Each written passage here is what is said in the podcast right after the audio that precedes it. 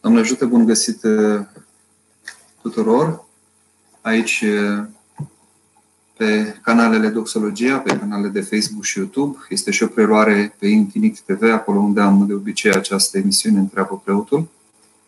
Aș începe cu o rugăciune și ca un soi de moto, dacă vreți, din uh, rugăciunile care se răstesc în caz de molimă molipsitoare, la ectenia întreită se adaugă și toți preoții adaugă la slujbele care se săvârșesc în această perioadă și această cerere, unde zice așa, mai mult decât toți ți-am greșit și fără de lege am făcut stăpâne, dar deși n-am agonisit încă pocăință, primește gândul nostru în locul ei și plecându-te spre milă ca un prea puternic, slobozește pe robii tăi de boala cea aducătoare de moarte și de cumplitele dureri. Cu lacrimi suspinând ne rugăm ție de grabă, auzine și ne miluiește. Sigur, m-am rugat în această postură și probabil și dumneavoastră împreună cu mine, indiferent cum sunteți, rugăciunea este primită și în condiții speciale. Nu întotdeauna putem sta în genunchi sau în biserică. Așadar, suntem în direct, într-o perioadă în care toți suntem preocupați practic de, de aceeași situație în care ne aflăm cu toții. Mi-a fost de altfel și greu să dau un, o temă acestei uh, ediții, rugat de colegii mei de la Doxologia să le spun un subiect sau o temă. Nu am făcut acest lucru pentru că sunt o mie de lucruri pe care le putem discuta și în același timp toate se reduc la unul singur și anume la situația în care ne aflăm. Situația fără precedent pentru mulți dintre noi. De-a lungul istoriei ceva, ceva asemănător a mai fost, dar iată noi suntem puși acum în situația în care uh, să nu putem sluji în biserici împreună cu credincioși. Aș începe de aici, pentru că sunt foarte multe voci și am să fac uh, mai multe uh, comentarii înainte de a intra în dialogul dumneavoastră și de a vă uh, răspunde la întrebări sau de a vă citi mesajele. Așadar, aș începe cu această situație în care ne aflăm. O situație în care, iată, toți suntem afectați și există o predispoziție în astfel de momente critice, în astfel de momente grele, de a ne duce fie către o extremă, fie către cealaltă. Părinții ne învață tot timpul să găsim calea de mijloc, calea împărătească. Sigur, se vorbește în anumite uh, medii despre faptul că asta, aceasta ar fi un fel de prigoană împotriva creștinilor.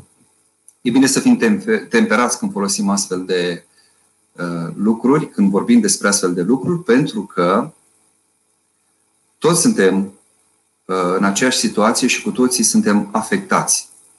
Fără doar și poate, uh, nu doar noi uh, creștini și nu doar noi Biserica Ortodoxă. Întotdeauna există, desigur, o, o lucrare a vrăjmașului, e adevărat. Și ținta diavolului, ținta satanei este să ne despartă de Hristos. Însă, dacă e să ne gândim așa, un pic mai, mai la rece și mai calm. Până la urmă, ce s-a întâmplat? Sau uh, ce s-a schimbat, de fapt? Pentru noi creștini mă refer. Pentru cei care chiar credem în Hristos, pentru cei care așteptăm uh, cea de-a doua venire a sa, pentru cei care nădăjduim în mântuirea pe care Domnul să ne dorească fiecăruia. Nu s-a schimbat esențialmente nimic. Pentru că noi tot avem de luptat cu păcatul, tot cu neputințele noastre, uh, tot avem de îndreptat mintea și inima noastră și toate puterile noastre către Hristos.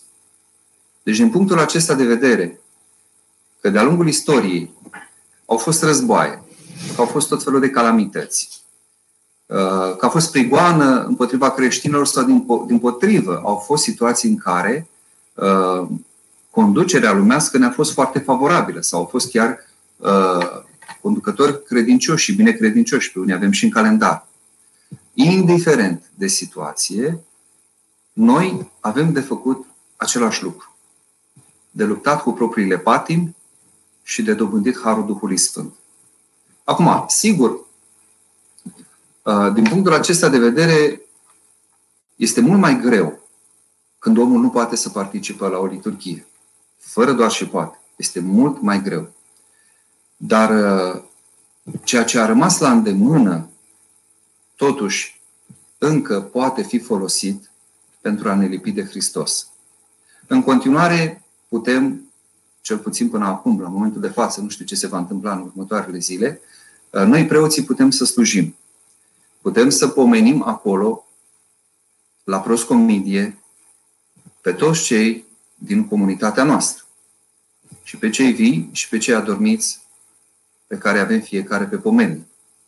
Deci putem să fim în continuare în rugăciune și se săvârșește Sfânta Liturghie.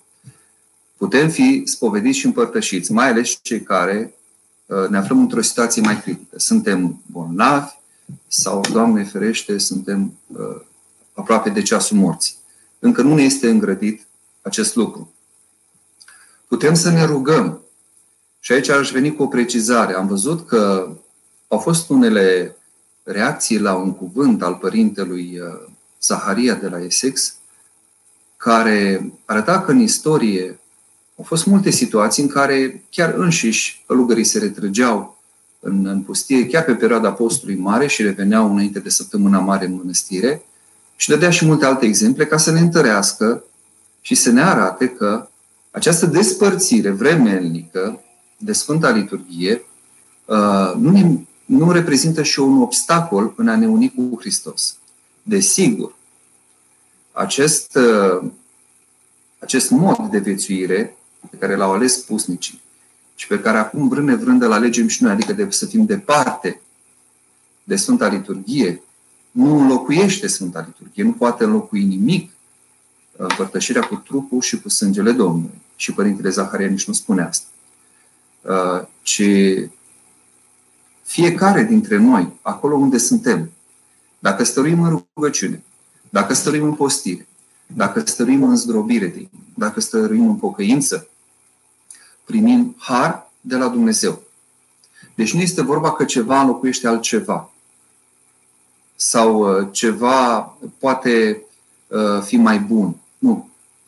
Da, Hristos ne-a lăsat Sfânta și Dumnezească liturghie și cu toții suntem îndemnați să ne apropiem de trupul și sângele Domnului în Evanghelie. Dar iată, sunt situații în care acest lucru nu este posibil. Și nu este, aici nu este o noutate. Aș mai face o precizare. Uh, de-a lungul anilor eu am tot scris și am susținut cât de important este participarea oamenilor la liturghie în cadrul unei comunități vii, în care fiecare să tindă, să se pregătească și, sigur, bună cuvință și bună rânduială să se împărtășească cu Sfintele Taine. Acum întreb pe unii confrații mei, preoți care, dintr-o dată, sunt foarte uh, supărați că nu pot veni credincioși la liturghie, dacă de-a lungul timpurilor au avut aceeași atitudine în liturghiile în care au slujit și s-au împărtășit doar ei. Adică ai dreptul moral să spui lucrul acesta dacă ai luptat și înainte pentru asta. Sigur că poți să spui și acum. Dar vreau să spun din punct de vedere moral.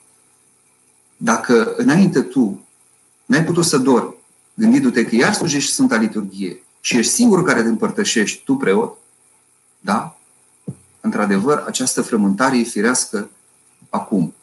Dacă nu înseamnă că poate, într-adevăr, măcar acum ți-ai dat seama cât de important era să-i fi îndemnat pe credincioși, să-i fi apropiat de taina spovedaniei, să-i fi pregătit, să-i fi învățat cum să se pregătească ca să se împărtășească. Repet, spun asta pentru că se găsesc astăzi mulți uh, eroi și mărturisitori uh, de serviciu. Uh, haideți să fim consecvenți. Iar dacă până acum n-am făcut niște lucruri așa cum se cuvine, să înțelegem că acum este o vreme de pocăință, de reevaluare uh, a tot ceea ce am făcut și da, când se va termina, că se va termina și această situație, apoi să înțelegem, iată, cât de importantă este Sfânta Liturghie, cât de important este să fie oameni uniți în rugăciune, cât de mult contează că ei să poată să se apropie și să se apropie, sigur, repet, respectând toate rânduierile de Sfânta Împărtășanie. După cum și credincioșii, care iarăși sunt tulburați și acum uh, spun că sunt supărați și cu bună dreptate sunt supărați că nu pot participa la Sfânta Liturghie, să-și facă și un examen de conștiință.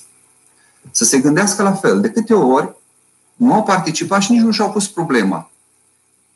Că la un moment dat, preotul în timpul Sfintei Liturghii zice cu frică de Dumnezeu, cu credință și cu dragoste, apropiați Și nu s-au apropiat. Și nu e vorba de cei care au fost opriți din anumite pricini. Sunt uh, canoane pe care le mai primesc uh, cei care se spovedesc și pentru o vreme fac această uh, penitență. Și nu se pot împărtăși, poate uneori chiar un număr de ani.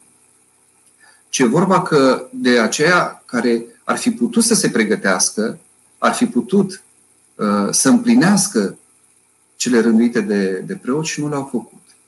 Sau, de câte ori, credincios fiind, ai mers la Sfânta Liturghie, ai dus o jertfă, ai lăsat un pomennic, dar n-ai băgat de seamă și ai nesocotit cuvântul Domnului care zice așa, când îți aduci darul tău la altar și îți aduce aminte da? că ești certat cu fratele tău sau supărat cu el, lasă darul la altar, du-te și te împacă cu fratele tău, apoi vino și adu darul tău. De câte ori din potrivă poate am venit aducând acolo pe pomeni, scriind ca Dumnezeu să uh, pedepsească pe cei care ne-au făcut rău, ne-au furat, ne-au jignit, ne-au umilit și câte altele nu mai citim pe pomeni. Ce vreau să spun este că trebuie să fim realiști și trebuie să fim onești. Ceea ce se întâmplă în această perioadă nu poate fi decât pedagogia lui Dumnezeu. Aveți impresia că se mișcă un fir de păr din capul nostru fără știința lui Dumnezeu? Așa zice Scriptura. Și cred că totuși e vorba de mai mult de un fir de păr aici. Este clar că toate acestea le-a îngăduit Dumnezeu și noi suntem chemați să vedem care este pedagogia Lui, care este lecția pe care o avem de învățat. A căuta acum uh, tot felul de cauze, să vedem de ce s-a întâmplat, de unde a pornit totul, ce e cu acest virus, cine l-a produs, cine l-a lansat, ce urmărește, ce e cu aceste restricții, uh, este o atitudine totul necreștină. Și este o zbatere și observ și eu pe diferite forum de, forumuri de discuție ale clericilor, ale credincioșilor, în discuțiile particulare între ei, fiecare se tot frământă încercând să înțeleagă uh, de unde vin toate acestea și de ce se întâmplă și ce se urmărește. Și nu ne este de folos.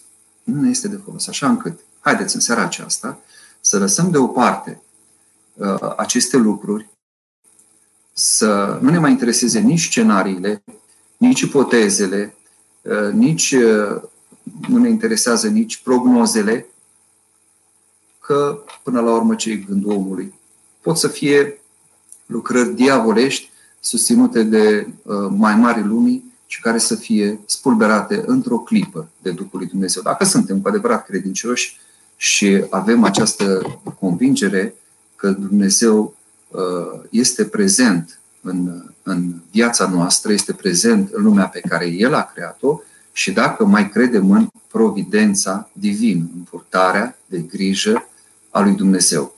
Și atunci uh, vom încerca să ne întoarcem la lucrurile esențiale.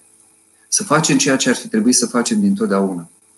Și acele lucruri uh, trebuiau făcute și în afara crizei și înainte de criză. Și nu le-am făcut. Și să fim serioși acum, câți dintre noi uh, am pus genunchiul la pământ, câți dintre noi am, am stăruit în rugăciune, câți dintre noi am vărsat o lacrimă de pocăință, nu de furie, nu de supărare, nu de disperare, de pocăință. Adică lacrima ce izvorăște dintr-o inimă zdrobită, inima celui care își vede păcatul, celui care conștientizează că numai Harul Dumnezeu poate să ne spăvească din moartea aceasta, din moartea sufletească pentru că noi pentru asta luptăm, pentru viața veșnică și pentru această înviere care dată încă de acum. Și este o înviere a sufletului. Biologic putem să și murim. Dar dacă am gustat din această înviere deja, uh, cum zice și Mântuitorul, uh, ne-am mutat de fapt din moarte la viață. Uh, nu mai murim. Nu mai există moarte. Pentru că adevărata moarte, cumplita moarte, nu moartea biologică. Nu este momentul în care trupul se desparte vremenic de suflet, ci este moartea cea de-a doua despre care se vorbește în Apocalipsă. Cu siguranță o să mai vorbim uh, despre lucruri de, de genul acesta, cu siguranță aveți nedumerire, aveți întrebări. Am să rog pe colegii de la Doxologia să lanseze o întrebare și după această primă întrebare, Ana Maria, cum voi reuși să mă împărtășesc, am să răspund la o alta venită de-a lungul zilei, în, în cursul zilei de astăzi. Așadar, cum voi reuși să mă împărtășesc? Vei lua legătura cu Părintele tău duhovnic, dacă este și paroh, cu atât mai bine. Înseamnă că e și, există și o proximitate spațială, de astăzi cu atât mai bine, pentru că acum este un pic îngrădită deplasarea. Și vei stabili uh, cum să faci uh, și uh, să stabilești împreună cu dânsul ziua și ora la care să fii vizitată acasă, să fii spovedită și împărtășită. Există prevăzut acest drept, cel puțin, repet, până acum, până la această oră, uh, așa cum se vede și în comunicarea care a venit de la Patriarhie, uh, în primul rând, desigur, persoanele bolnave, persoanele pe moarte au prioritate, dar acolo se spune clar că dacă este nevoie de această deplasare și e nevoie de o îndrumare, nu doar telefonică, că e vorba și de anumite, de o îndrumare duhovnicească și mai ales de spovedanie și împărtășanie, care nu se poate face la distanță, deci clar, aceea se face în față către față, atunci preotul se poate deplasa la uh, domiciliul uh, credinciosului, respectând anumite măsuri pe care le stabilește legea, le stabilesc autoritățile. Așa, exact despre această întrebare este vorba. Uh, văd că cumva au intuit și colegii mei și au pregătit-o. La aceasta vreau să încerc un răspuns. Mihai zice, credeți că va mai fi posibilă vreodată? Și dacă da, în ce condiții organizarea pelerinajelor la Cuvioasa Parascheva și Sfântul Dimitrie cel Nou? Uh, am să dau citire, de fapt, mai sunt câteva fraze aici care au relevanță în context, în contextul acestei întrebări, uh, fraze care aparțin aceleiași persoane care a adresat întrebarea. Uh, și uh, dânsul, Mihai, spune așa, după tot ce se întâmplă, după toate normele de SP impuse bisericii, mai e posibilă, iată, vor mai fi posibile aceste pelerinaje, putem să credem că dacă cedați cu lingurița de împărtășanie, nu să cedați și mai ușor și cu Sfintele Moaște, așa e că nu vom mai avea unde, nu vom mai avea voie să le sărutăm sau să le atingem. În primul rând, nu s-a cedat nimic în privința uh, linguriței de împărtășanie. Acel uh, comunicat dat uh, acum ceva vreme, când uh, criza cumva se profila și iată că s-a adeverit că lucrurile s-au agravat între timp, uh, venea în sprijinul, așa cum s-a și menționat în cuvântul Părintelui Patriarh Daniel, publicat a doua zi, sprijinul celor care, neputincioși, slabi în credință, fricoși fiind, ar fi vrut totuși să se împărtășească.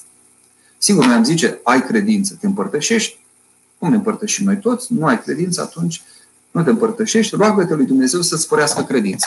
Dar în același timp să nu uităm că și Mântuitorul a ținut alături de el pe apostol, deși nu toți au avut o adevărată credință și în momente grele, după cum bine știm, uh, fie s-au lepădat ca Petru, fie au fugit de lângă el. Uh, și asta nu înseamnă că el n-a crezut că aceștia pot fi câștigați cu adevărat și pot fi adevărați apostoli, adevărați misionari.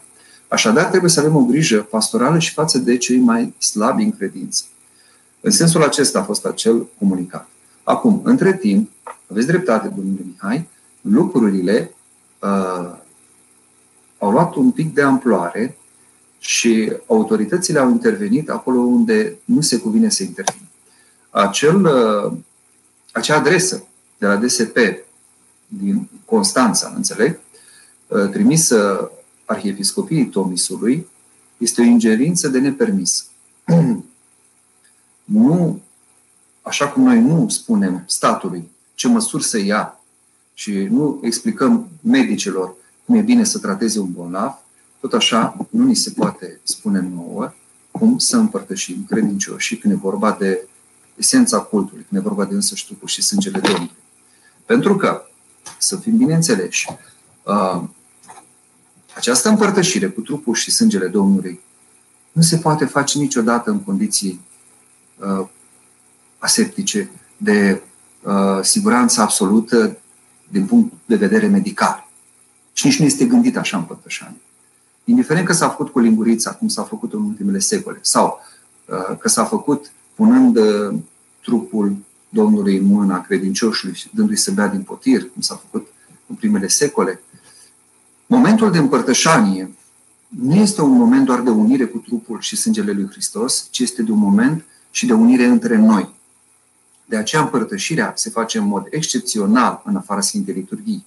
Ea se face în cadrul unei comunități, pentru că este întreaga comunitate acolo și noi toți suntem chemați să ne unim în jurul lui Hristos, unindu-ne cu Hristos, ne unim și între noi. Și atunci și Mântuitorul, când a luat la cina cea de taină și a frânt și a dat apostolilor, n-a făcut-o cu mănuși, n-a fost un, într-o igienă absolută. Când le-a dat să bea din același potir, deci acel potir a circulat pe la fiecare. Fiecare a pus buzele acolo. Deci se întâmplă exact ca în cazul unei familii. Uh, noi mâncăm uh, la masă și spălăm lingura, nu le fierbe, nu le dăm cu nu știu ce substanță și apoi vine următorul, data viitoare, ia lingura cu care noi am mâncat, poate masa anterioară și mănâncă tot din aceeași familie. Dar în uh, cadrul aceleiași familii se creează așa un soi de, de imunitate. Deci noi toți împărtășim uh, aceleași lucruri, ne hrănim uh, cu, cu aceleași alimente și folosind aceleași obiecte.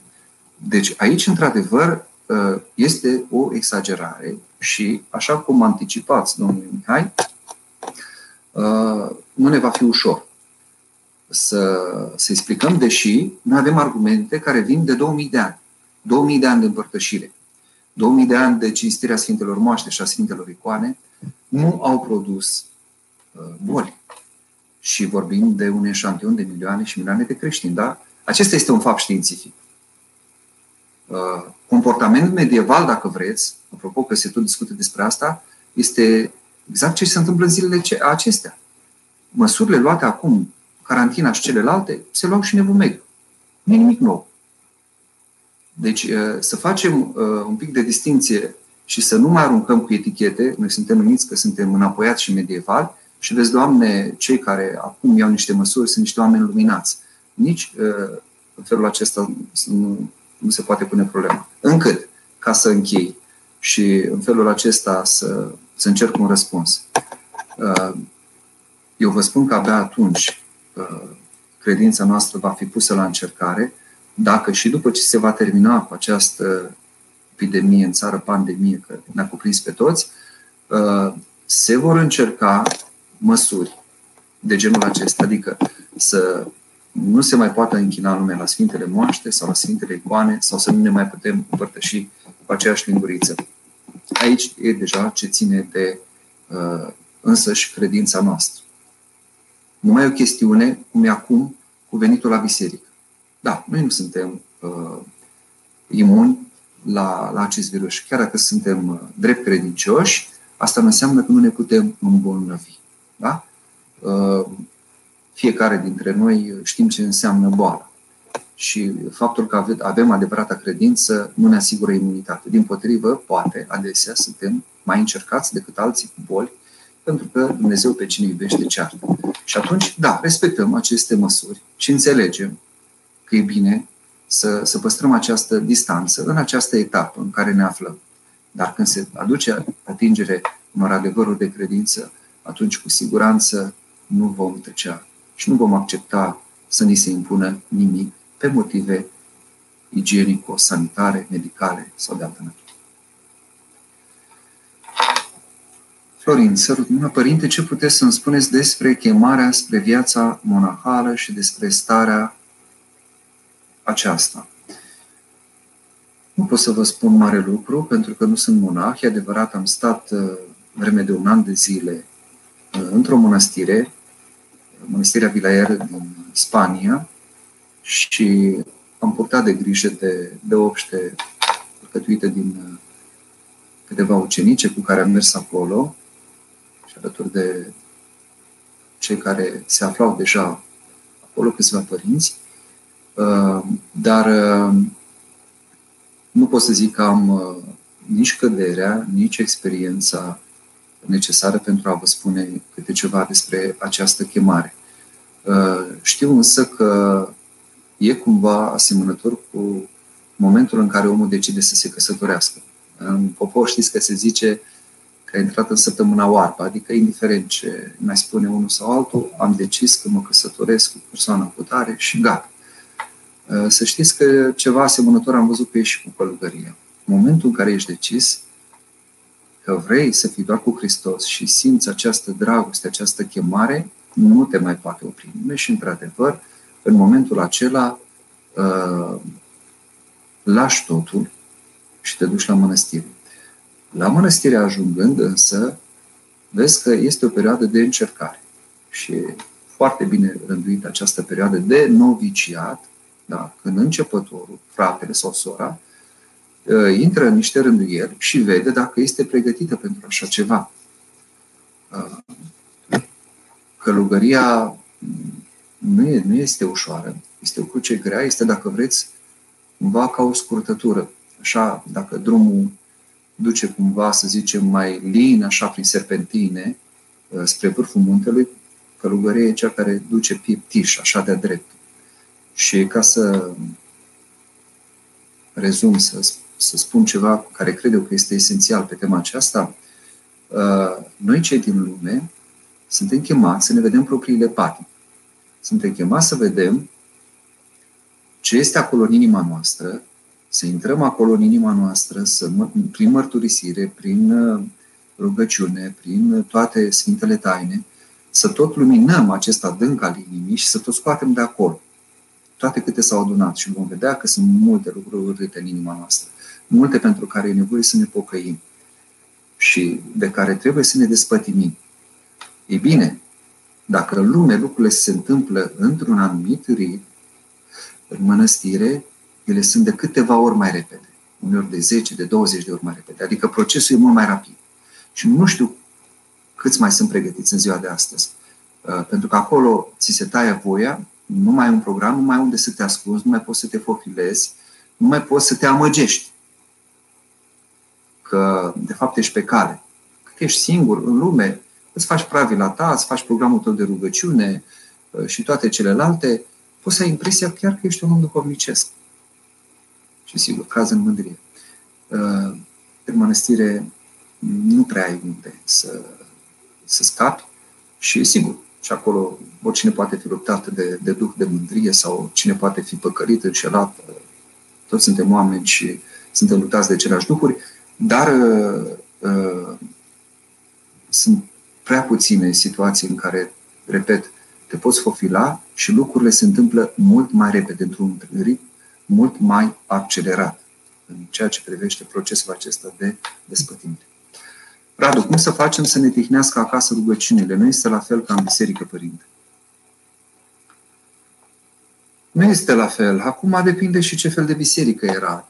Uh, încerc să folosesc și un ton mai, uh, hai să nu zicem vesel, dar să zicem un pic mai, uh, mai relaxat. La un moment dat, cineva care a fost la o priveghere, cu multă cântare, cu saltică, mă rog, de toate acolo, uh, a avut așa o observație, zice mai mucalit, zice, de atâta cântare nu se mai poate omul ruga. Adică depinde și cum era atmosfera din biserică. Nu întotdeauna, din păcate, în biserici atmosfera chiar era propice uh, rugăciunii. De multe ori oamenii vorbeau între ei, se făiau, uh, Poate, repet, de multe ori cântarea era de dragul cântării și nu era o rugăciune psalmodiată sau cântată, te poți ruga cântând, uh, și, mă rog, multe alte lucruri care puteau afecta uh, rugăciunea.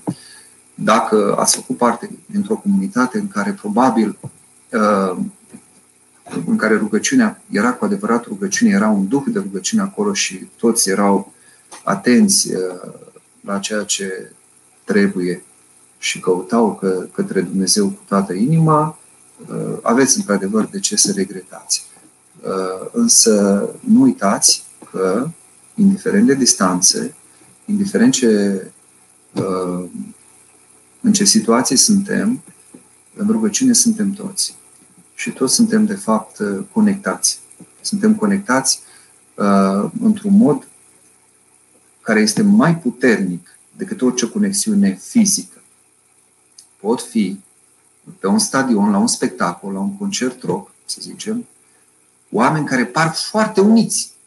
Când îi vezi acolo un entuziasm, siguranță ați văzut astfel de imagini, uh, cântă într-un glas, aprind toți brichetele sau, mă rog, ce mai aprind acum telefoanele, ai impresia că acolo sunt ca un singur organism, reacționează ca unul. Și vreți să spuneți că aceea e comunune? Vreți să spuneți că aceea, într-adevăr, se primesc unul pe celălalt în inima lor și au conștiința aceasta a unității, fiecare își vede atunci, de fapt, de, de patimile lui sau își vede de modul lui de manifestare, un mod care, uh, mă rog, uh, uh, prin care își consumă energia, căutând să-și producă o plăcere. Nu este în esență nimic altceva. Pe când, dacă suntem din biserică, atunci știm că putem fi la 2 cm unul de celălalt sau putem fi la 2 km și suntem în aceeași rugăciune împreună, suntem în Duh și ne simțim unul pe celălalt în Duh. Să ne uităm la scrierile atâtor, atâtor uh, părinți, atâtor cuvioși sau cuvioase, care se simțeau unul pe celălalt în rugăciune.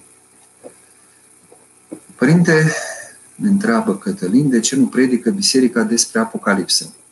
Bună întrebare. Nu știu câți uh, dintre dumneavoastră ați observat, în cultul bisericii, niciunde, dar niciunde, nu găsiți, nici la Paremii, nici în altă parte, vreun verset din Apocalipsă. Găsim din Vechiul Testament, găsim, înțeles, Evanghelii, se, se pun Evanghelii, se, se pun epistole, le punem la apostol acolo, punem din faptele apostolilor. Nu punem niciodată din Apocalipsă. De ce? În primul rând pentru că este o carte foarte greu de tâlcuit. Drept dovadă multele uh, interpretări greșite aduse asupra acestei cărți. Pe de altă parte, mă gândesc că uh, se cuvine să trăiască fiecare învățat cumva în Duhul Sfânt uh, ceea ce ne învață această carte și să se pregătească pentru cele care sunt consemnate uh, acolo.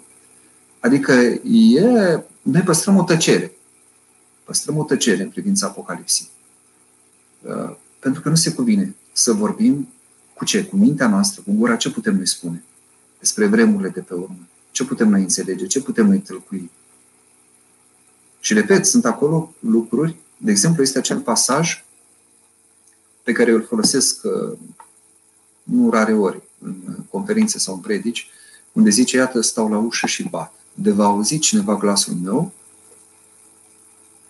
voi intra la, și îmi va deschide, voi intra la el și voi cina eu cu el și el cu mine.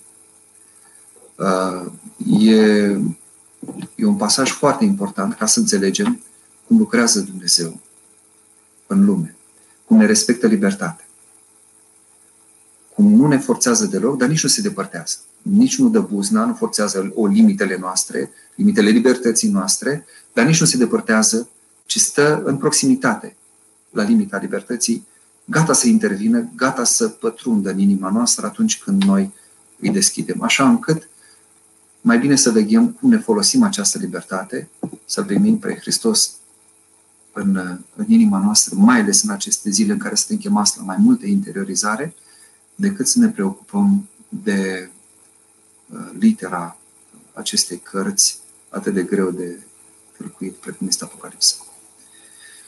Florina, cum putem în aceste zile să ne păstrăm liniștea sufletească? Dacă spuneți așa, să ne păstrăm, înseamnă că ați avut liniște sufletească, ați avut pace și înseamnă că știți cum să, cum să o țineți sau cum să reveniți la ea. Să nu uităm că pacea nu vine decât de la Hristos, nu vine decât de la Dumnezeu. Este darul Duhului Sfânt pe care îl primim fiecare dintre noi. Și atunci să ne aducem aminte. Hristos a zis, pacea mea dau vouă, da? nu precum dă lumea. Pentru că, tot s-a pomenit mai înainte de Apocalipsă, una dintre păcălelile sau unul din modurile prin care Anticristul va înșela lumea va fi acela că se va da pe sine ca prinț al păcii. El va veni și va împăca lumea, dar într-un mod aparent și într-un mod exterior, constrângător. Și atunci mulți vor fi tentați să spună ne-am săturat de atâta, de atâtea războaie sau ceva mai fi pe atunci, de atâta tulburare și iată vine în sfârșit cineva care ne împacă. Nu această pace avem noi să o căutăm. Aceasta este o pace exterioară care nu ține și care nu are efecte până în străfundul inimii noastre. Singura pace vine din rugăciune. Așadar, rugați-vă, vedeți-vă păcatul, zdrobiți-vă pentru ceea ce vedeți acolo, mărturisiți-vă înaintea lui Dumnezeu, când va veni momentul, iată, veți duce această mărturisire și în taina spovedaniei. Și în felul acesta, cu siguranță, cerând uh, mila lui Dumnezeu și necruțându-vă, uh, veți putea să dobândiți acest har Duhului Sfânt, care este mângâietor și dătător de pace. Vasile, Părinte, ce se întâmplă cu deniile din săptămâna mare? Eu nu știu ce se întâmplă mâine, dragul meu. Dar minte ce va fi săptămâna mare sau ce va fi de Sfintele Paști. Deja am văzut uh, rământări, cum o să facem noi, cum o să dăm lumină, cum vom lua lumină și cum vom primi această uh, flacără uh, pascală, fiecare dintre noi, în casele noastre. Cred că nu e momentul să discutăm acum despre aceste lucruri. Încă n-am ajuns acolo. Să avem un pic de răbdare. Dacă Dumnezeu va îngădui ca situația să rămână sau, Doamne ferește, să se năsprească și mai tare, vom vedea atunci ce va rândui Dumnezeu. Să ne aducem aminte de acel episod din uh, istoria uh, Bisericii Sfântului Mormânt, când, fiind uh, geloși pe ortodoxi care slujesc acolo și acum și care uh, de înviere intrau în Sfântul Mormânt și și-au cu ceea ce se cheamă Sfânta Lumină, paremisii armenii au fost cei care au cerut să fie ei cei care să slujească și turcii au ținut afară pe ortodoxi. Nu mai țin minte exact anul, s-a întâmplat cu ceva vreme în urmă, dar există mărturii clar consemnate. Și mai mult decât atât, și astăzi poate fi văzut locul la intrarea în Sfântul Mormânt, cei care a spus știți foarte bine, este un stâlp fulgerat. Da? Acel stâlp marchează sau poartă amprenta momentului în care Sfânta Lumină nu a venit la cei care se aflau acolo, Sfântul Mormânt, dar care nu mărturisesc dreapta credință, ci a venit la ortodoxi care erau scoși afară, în curtea interioară, și care așteptau acolo, se rugau acolo. Deci, iată că Dumnezeu nu ține nici de un topos, nici de un loc anume, nu ține cont nici de un moment anume, ci ține cont de credință, ține cont de uh, această uh, mărturisire a noastră neclintită, de această dorință a noastră de a ne împărtăși din, uh, din lumina care vine și la Sfintele Paști, dar mai ales din lumina cea necreată. Pe din... Așa. Dar, dacă avem credință, va găsi Dumnezeu modalitate prin care să vină lumina, dacă nu în casele noastre, în inima noastră. Pe tema aceasta, iată o întrebare. Ciprian, credeți că este posibil ca Sfânta Lumină să nu mai pogoare la Ierusalim anul acesta? Ce semn ar fi acesta dacă s-ar întâmpla? Uh, nu cred că trebuie să legăm uh, neapărat de ceva anume, pogorârea sau nepogorârea Sfintei Lumini. Uh, mărturiile arată că s-ar fi pogorât neîntrerupt. Sunt și unele date care spun că ar fi și momente în care nu s-ar fi pogorât. Uh, iarăși poate să fie o pedagogie a lui Dumnezeu, poate să fie ca un avertisment, poate uh, să fie ca un semnal uh, că am avut, iată, atâta mărturie, că Dumnezeu face în fiecare an prezente aceste trei minuni, coborârea Luminii Sfinte de Sfintele Paști, întoarcerea apelor Iordanului la bobotează. Și coborârea norului pe muntele Tabor în noaptea schimbării la față, când se săvârșește Sfânta Liturghie, și cu toate acestea, noi n-am avut ochi să le vedem și nu am schimbat viața noastră nici cei necredincioși care au putut să fie martori și nu au putut să creadă, căutând tot felul de explicații științifice, dar nici cei credincioși, care au fost martori acolo Poate ne-am cutremurat pe moment sau ne mai cutremurăm când vedem uh, filmările acestea care circulă pe internet. Zicem, wow, ce grozav, ce minunat și ne întoarcem la ale noastre, la păcatele noastre. Deci e semn că suntem chemați la pocăință. El, acum putem să primim Harul Duhului Sfânt. Cum îl putem păstra cât mai mult? Nu sunt uh, lucruri noi pe care să le învățăm acum. Uh, este învățătura de 2000 de ani a Bisericii. Uh, apostolii au primit Harul Duhului Sfânt făcând ascultare de Mântuitorul, care le-a poruncit să nu iasă din Ierusalim și să stea împreună până se vor îmbrăca de sus cu putere, putere de sus. Uh, așa încât și noi, dacă vom asculta cuvintele Domnului, așa cum sunt ele, în Evanghelie, așa cum ne sunt ele transmise prin Sfinții Părinți și cum le învățăm în biserică. Dacă rămânem uniți și uh, evităm această dezbinare care amenință să izbească nu doar societatea, și nu numai societatea românească, ci și celelalte țări, ci iată și pe cei din interiorul bisericii, așadar, dacă vom rămâne împreună, în același duh, având aceeași credință, cea vie, cea adevărată, de 2000 de ani, cu siguranță, păstrăm și înnoim Harul Duhului Sfânt, pentru că noi l-am primit la botez și acum suntem chemați să-l înnoim. Prin ce? Prin pocăință. O lacrimă de pocăință face pe toată apa botezului. Nu uitați asta. Ștefan, de ce să avem mai mult frică? De moarte sau de iad? Categoric de iad. Adică înțeleg sensul întrebării că e vorba de moartea biologică. Cu moarte toți suntem datori, nu e nimic nou. Sub soare, nu e ceva nemai văzut. În vorba cuiva, abia acum uh, unii au aflat că se mai și moare. Ne mai și îmbolnăvim. Uh, știm foarte bine cum este mersul lucrurilor, știm foarte bine că și oameni, viață sfântă, au murit, contează cum murim și în cine va găsi murit. În ce ne va găsi, în ce ne va judeca. Adică, care va fi starea sufletului nostru? Care va fi opțiunea noastră finală?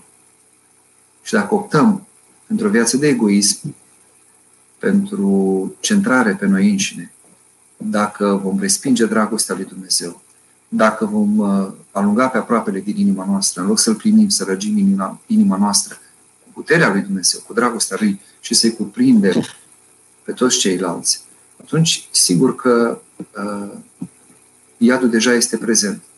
Dacă să ne răgim inima și primim pe toți, așa cum ne învață Mântuitorul și ascultăm de ceea ce ne învață El, atunci deja ne-am mutat din moarte la viață, cum spuneam mai înainte și cum zice Scriptura, și să nu uităm că iadul este deja uh, în noi în momentul în care facem păcatul Și dacă eu am făcut această alegere, cu siguranță atunci m-am izbăvit de, de moartea cea de-a doua și asta vreau să spun, mai iertați de aceea am făcut o pauză, să ne aducem aminte de cuvântul Apostolului și Ioan, Evanghelistul, care spune iubirea desăvârșită alungă frică. Da? Deci, în momentul în care stăm din dragostea desăvârșită a Domnului, atunci nu ne mai este frică de nimic, pentru că suntem uh, deja uh, în mâinile Lui, suntem deja uh, în, în împărăție în chip de plin. Isabela, am, am stări de tristețe pe care nu le pot controla. Ce pot face? Exact de aici să porniți, de la faptul că nu puteți controla aceste stări, și atenție, vor mai veni tot felul de situații asupra noastră, lucrurile se vor mai înăspri, uh, statul în casă, faptul că nu socializăm, uh, va accentua un anumit grad de depresie în rândul populației și se vor mai întâmpla și multe altele, încât uh, să fim pregătiți pentru orice și să înțelegem că, așa cum ni se spune, ispitele trebuie să vină. De venit, vin ispite. În lume, necazuri veți avea, iarăși un cuvânt al Domnului. Domnul nu ne amenajează. Dar, îndrăzniți, spune el, am, eu am biruit lumea. Așa încât, evitați să mai uh, controlați ceva sau uh, încercați să, să nu vă puneți nădejdea deloc în forțele proprii, ci să vă uniți cu Dumnezeu și să-L chemați pe El în toate uh, pe care le faceți, pe care le gândiți, pe care le simțiți. Adică uniți-vă cu, cu, cu Hristos în toate și spuneți, Doamne, eu nu pot, sunt neputincios, iată, sunt copleșită, sunt uh, uh, deznădăjduită, sunt tristă, sunt îngrijorată, sunt înfricoșată. Toate acestea vin peste mine. Fără tine nu pot, Doamne. Strigați la Hristos și o să vedeți că nu întârzie să vină, să vedeți Harul lui Dumnezeu. Gabriela, părinte, aș putea să mă mărturisesc prin telefon. Prin telefon, ca și prin oricare alt mijloc de comunicare, prin mesaje sau uh, uh, chiar și într-un dialog, iată, video, față către față, sunt acum tot felul de aplicații care ne pot înlesni acest dialog, uh, nu ne putem spovedi, dar putem mărturisi ceea ce este în inima noastră. Așa cum în mănăstiri există această regulă a, mănăstirii, a mărturisirii gândurilor, pentru că sunt Uh, distanțe între două spovedanii, dar uh, călugării este îndemnați să se mărturisească în fiecare zi. Pe vremea Sfântului Paisie de Lișcovski, Paisie de la Neamț, călugării se, își mărturiseau gândurile dimineața la trezire și seara înainte de a se culca, cu cele pe care le-au gândit sau le-au trăit peste zi. Și nu o făceau uh, neapărat înaintea duhovnicului, pentru că nici nu era posibil acest lucru, ci aveau fiecare cât un îndrumător, cât un bătrân. Uh, și atunci, uh, când venea momentul spovedanii, sigur, acolo se aduceau toate într-o formă concentrată. Dar ca nu cumva să fie înșelat uh, călugărul și să creadă gândurile sale, atunci, iată, el avea această povățuire permanentă zilnic.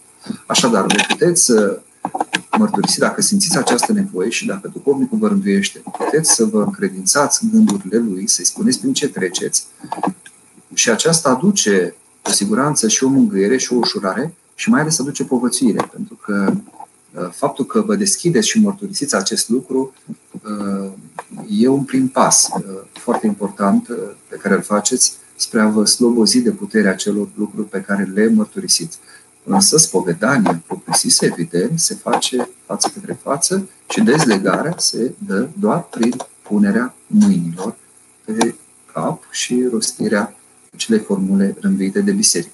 Dar, iată, comunicarea aceasta care se poate face la distanță ne ajută, din punctul acesta de vedere, tehnica, iată, ne ajută să comunicăm și cu folos duhovnicesc, după cum putem comunica și pierzându-ne uh, pacea sau uh, pierzându-ne chiar uh, sufletul, dar să alegem să fie cu folos această comunicare.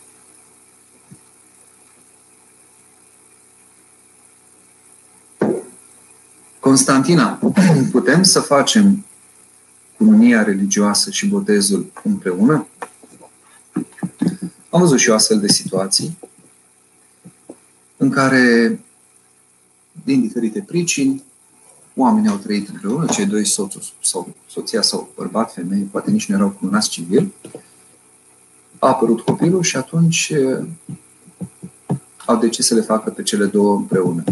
Nu există un motiv, un impediment de oarecare natură să nu se facă, de exemplu, cununia religioasă mai întâi și apoi să se facă botezul copilului. Da, se pot face.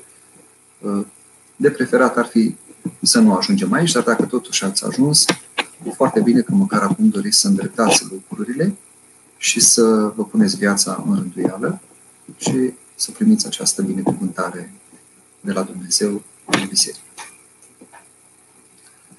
Radu, de ce omul în general, prin suferință, se apropie mai mult de Dumnezeu? Foarte simplu, pentru că în suferință omul își conștientizează limitele. Atâta vreme cât nu te doare nimic, cât ești în putere, mai ales mai ești și tânăr, nu? Tinerețe, tot ce zboară se mănâncă, uh, e ispita mult mai mare să te încrezi în tine și în forțele tale. Când vine un necaz, cum este acesta în care ne aflăm, când vine o boală, când intervine o situație tensionată cu cei din jur, atunci dintr-o dată începi să conștientizezi niște limite. Și atunci realizezi că nu te mai poți încredința, sau mai bine zis, nu te mai poți baza pe tine cum credeai. Și înțelegi că, de fapt, ai nevoie de Dumnezeu. Și că, de fapt, doar mila lui Dumnezeu te ține pe tine în putere sau sănătos sau te ajută să ieși în tot felul de situații, tu crezând că toate acestea le ai de la tine și că prin forțele tale proprii le faci. Dacă n-ar fi Dumnezeu care să țină cu harul lui, nu? Energiile lui necreate să, să țină energiile noastre create, tot ceea ce înseamnă creație, atunci ne-am prăbușit, sigur. S-ar fi praf și pulbere, nu ar mai fi nimic. În momentul în care Dumnezeu și-ar retrage uh, susținerea Lui, prezența Lui, purtarea Lui de grijă din lume. Așa încât această explicație. Suferința ne aduce aminte de limitele noastre și în același timp ne aduce aminte că toate vin de la Dumnezeu. Cristian, părinte, care cărți credeți că sunt esențiale în formarea duhovnicească sau sufletească a unui creștin ortodox? Mulțumesc. Evident că începem cu Sfânta Scriptură. Nici nu avem cum să nu începem cu, cu ea. Apoi sunt uh, filocariile. Ca să nu vorbim despre toate scrierile Sfinților Părinți, haideți să ne rezumăm doar, să zicem, în varianta românească, la cele 12 volume în care Părintele Stăniloae a selectat și publicat texte din Sfinții Părinți care sunt um, decisive pentru noi sunt uh, lămuritoare, sunt extrem de importante ca noi să înțelegem cum anume să ducem această luptă duhovnicească, cum să ne despătimim și cum să dobândim pe Dumnezeu. Dacă le-am avea pe acestea, adică Sfânta Scriptură și filocaliile, măcar de le-am lecturat și le-am tot relua, pentru că o să vedeți că de multe ori citești un cuvânt în Scriptură și înțelegi ceva sau poate te pătrunzi cumva de, de el, peste un an s-ar putea să pătrunzi mai adânc, să înțelegi mai mult. La fel și cu un cuvânt din Sfinții Părinți. Pe acestea le recomand în mod esențial, așa ați spus, cele esențiale. Ana Maria, Dumnezeu nu să se supere și mai tare pe noi acum cu toate bisericile goale? Mulțumesc pentru întrebare. Tot vreau să abordez și situația aceasta. Uh, și anume, ce puteam noi face sau ce putem face. Sunt reproșuri cum că nu ne-am zbătut mai tare sau ar trebui măcar de acum să ne zbatem, să cerem autorităților să ne lase să participăm la Sfânta Liturghie în chip nestingerit, atâtea persoane câte dorim, sau respectăm, sigur, anumite condiții. Cum a fost până nu de mult, slujba afară, distanță de măcar un metru între noi. Am văzut că este și o petiție online pe tema aceasta. Ce pot să vă spun este că, cu adevărat, conducerea bisericii s-a zbătut și iată, a obținut, totuși, ca Sfânta Liturghie să se săvârșească, chiar dacă doar de preot, diacon, cântăreți, paraclisier, mă rog, cei care sunt uh, esențiali în săvârșirea acestei slujbe. Gândiți-vă că în Grecia nici măcar aceasta nu s-a permis. Da, Grecia, să zicem așa, un adevărat leagăn al ortodoxiei, să nu uităm că cărțile Noului Testament în limba greacă s-au scris, sunt atâtea locuri uh, sfinte acolo, să nu uităm că grecii se consideră, prin definiție ortodoxi, circulă acea vorbă a scriitorului uh, Kazantzakis, Nikos, care ar fi zis, eu sunt ateu, dar pentru că sunt grec, sunt ortodox. Sigur, e formulă mai mult decât paradoxală. Ori ești ateu, ori ești ortodox. Dar, uh, vedeți, uh, ortodoxia pentru greci chiar ținea, dacă nu ține, de, de ființa lor, încât până și în, până nu de mult, în actele civile, în buletinele lor aveau trecută confesiunea că sunt ortodoxi. Iată, acolo nu s-a făcut acest lucru. Nu s-a putut. Pentru că măsurile care s-au luat, repet, nu ne vizează doar pe noi, ci uh, vizează întreaga societate. Și atunci, și noi suntem parte din societate. Hristos nu ne-a zis să ieșim din lume și nici Apostolul Pavel nu ne zice să ieșim din lume, să, ci uh, spune la un moment dat să scoatem din biserică pe câte unul care, uh, mă rog, face cele ce nu se cuvin din comunitate. Dar noi suntem în lume și atunci respectăm aceste, aceste reguli. Noi nu avem niciun argument ca să susținem că într-o adunare a unor credincioși într-o comunitate uh, nu se poate ca de la unul la altul să se transmită ceva cu boală molipsitoare. Nu mai reau, am spus, ce susținem este că trupul și sângele Domnului uh, nu pot fi nici într-un caz sursă de îmbunătățire, ci izvor de viață. Așadar, Dumnezeu vede zbaterea noastră și știe că s-a făcut tot ceea ce am putut. Dacă ne-am încăpățânat și am cere acest lucru, dincolo de faptul că ar fi un, uh, o solicitare uh, nerațională, adică noi vrem biserica statut special. Noi tot timpul vrem să fim special, nu? Toți ceilalți au întrerupt toate activitățile. Bun, o vreme eram supărați că ceea ce ni se impunea nouă nu se prea impunea supermarketurilor, barurilor, cluburilor de noapte. În fine, până la urmă au ajuns la toți. Acum chiar nu avem ce să mai spunem că nu este cineva care are un uh, tratament privilegiat. Ba, iată, și transportul comun este afectat. Încât uh, nu avem de ce să cerem, din punctul acesta de vedere, privilegii. Dacă ne-am încăpățânat să o facem, sigur, prima oară luăm o amendă, apoi suntem, fiind situația aceasta cu stare de urgență, imediat săltat și duci la pușcărie și asta este, s-a încheiat. Și nu știu dacă asta vrea Dumnezeu. Dacă asta, într-adevăr, ar fi mărturisire, sau dacă n-ar fi, iertați-mi, dovada unui uh, fals eroism. Trebuie să avem dreaptă socoteală, trebuie să avem mult discernământ. Sunt uh, unii care s-au repezit să dea mărturie uh, mucenicească că nu li s-a cerut asta. Citiți în viețile Sfinților. Sau alții care, în drum spre locul de unde trebuiau să primească moarte mucenicească, au rupt edictul imperial, un gest gratuit.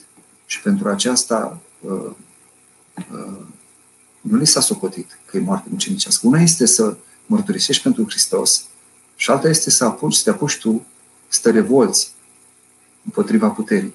De aceea, noi în Ortodoxie n-am organizat revoluții. Uh, sigur că am susținut întotdeauna uh, ideea de a fi tratat drept și uh, în mod egal și liber fiecare om, de a fi respectată demnitatea persoanei, Sigur că am susținut lucruri care izvorăsc din Evanghelie, dar nu am provocat mișcări sociale și nici nu ne-am propus să dobândim uh, putere politică. În mod accidental a fost în anumite situații de criză, cum a fost Patriarhul Miron Cristea, să aibă o anumită funcție în statul român, dar ca o formulă care trebuia uh, să asigure uh, gestiunea în situații de, de mare criză când uh, forțele politice erau atunci într-o mare criză.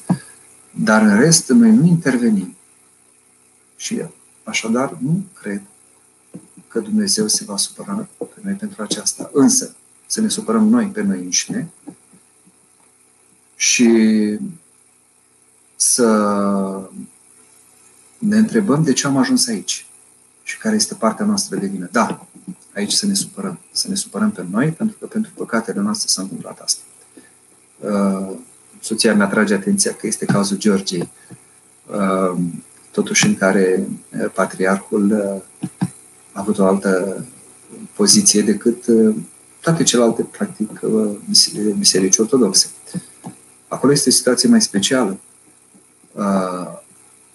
Omul acela are un statut venerabil, are un anumit impact în societate, este un om care Uh, este cumva ascultat și de, de ceilalți membri ai, uh, ai societății și slavă Domnului că sunt oameni de genul acesta, oameni cu viață sfântă. Eu nu spun că din cauza asta noi nu putem să spunem acest lucru, ci vreau să spun că și acolo uh, poate că este mai mare credința lor și a celorlalți, nu doar a patriarhului.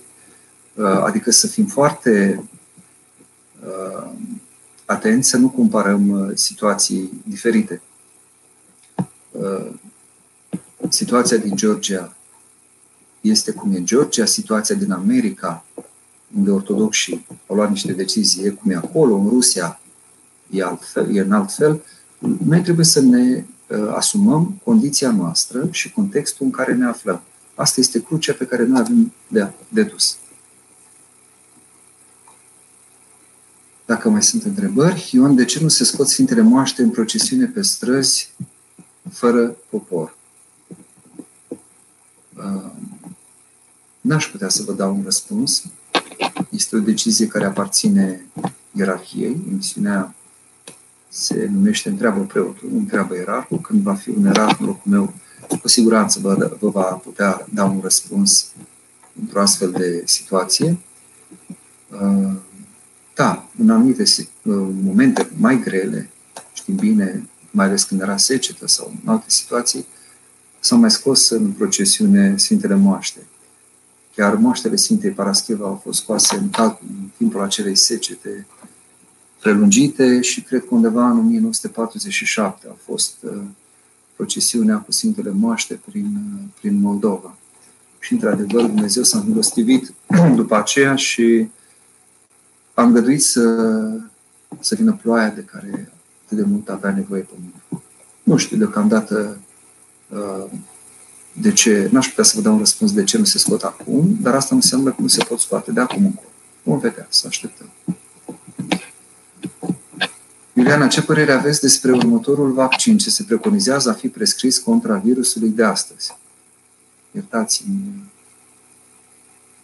Uh, să zic așa, ignoranța, dar eu nu sunt uh, specialist în vaccinul, n-aș putea să spun ce și cum va fi. Aici sunt uh, oameni competenți care se pot uh, pronunța. Ce vă pot spune că eu personal sunt împotriva vaccinării obligatorii și ca mine sunt mulți. Adică, da, vaccinul, de-a lungul istoriei, s-a dovedit că poate să aibă și a avut efecte benefice. Uh, că s-a exagerat în ultimii ani, că s-au mulțit vaccinurile, că s-au făcut uh, în condiții în care, în condițiile în care oamenii nu au fost corect informați, sau aducându-se vaccinuri din altă parte, uh, care erau testate pe un anumit tip de populație și folosite la alt tip de populație, mă rog, astăzi deja lucruri pe care, repet, specialiștii le pot uh, lămuri. Uh, de aceea, chiar dacă se va veni cu acest uh, vaccin, și să sperăm că se va, va găsi un leac și pentru virusul acesta sub formă unui vaccin sau altceva, important este să nu fie ceva impus cu forța, să avem dreptul de a alege, de a fi informați și de a alege în cunoștință de cauză.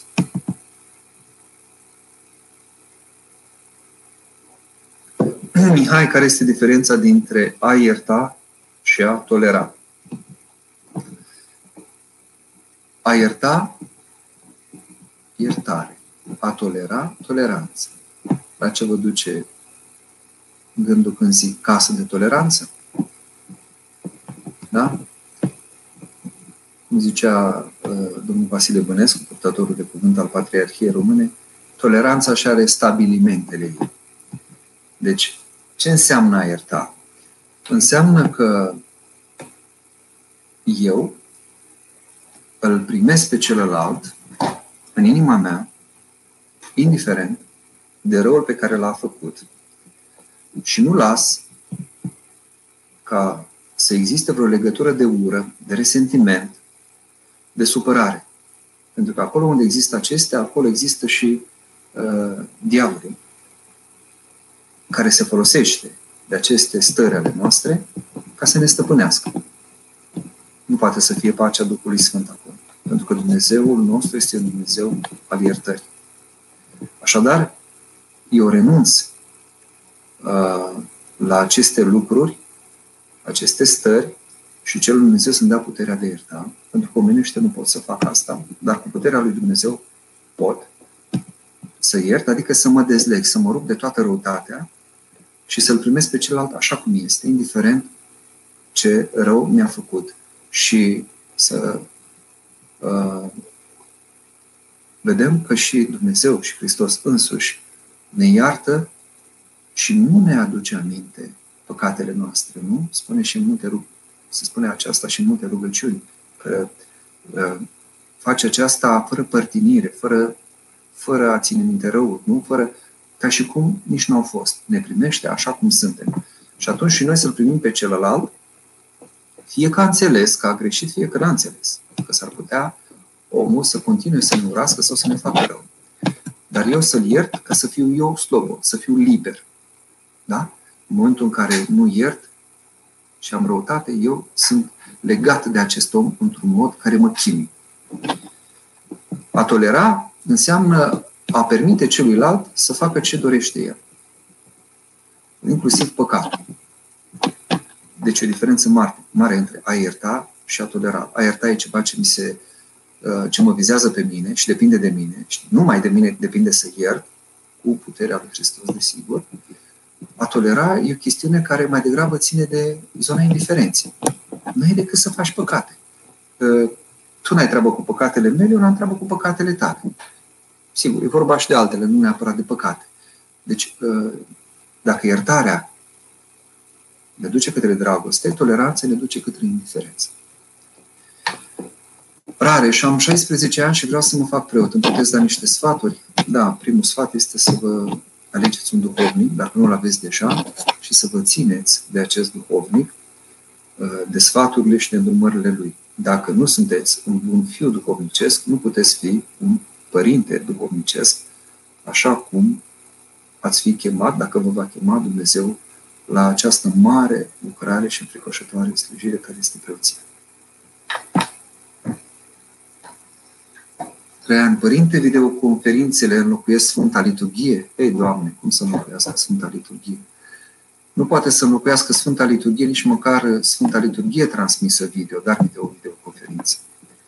Uh, acolo, sigur că în uh, liturghia transmisă la radio, Radio Trinitas, de exemplu, sau pe Radio Doxologia, pe internet, uh, la TV, iarăși spun, Trinitas TV, sau iarăși pomenesc de portalul Doxologia, sau altele, că mai sunt în, în țară, mijloace de transmisie.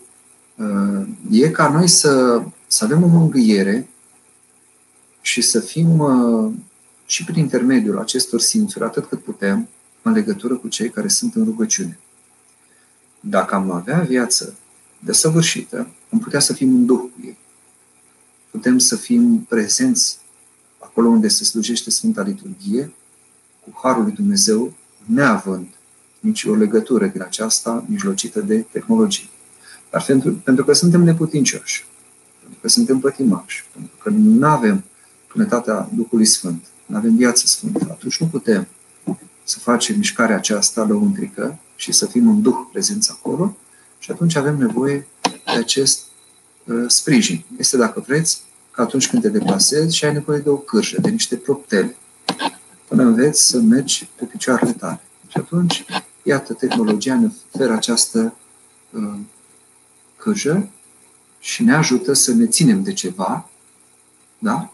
în modul acesta, fiind în legătură audio-video cu cei care se află atunci în rugăciune. Lucian Părinte, putem chema preotul să ne spovedească și să ne împărtășească acasă? Sigur că da.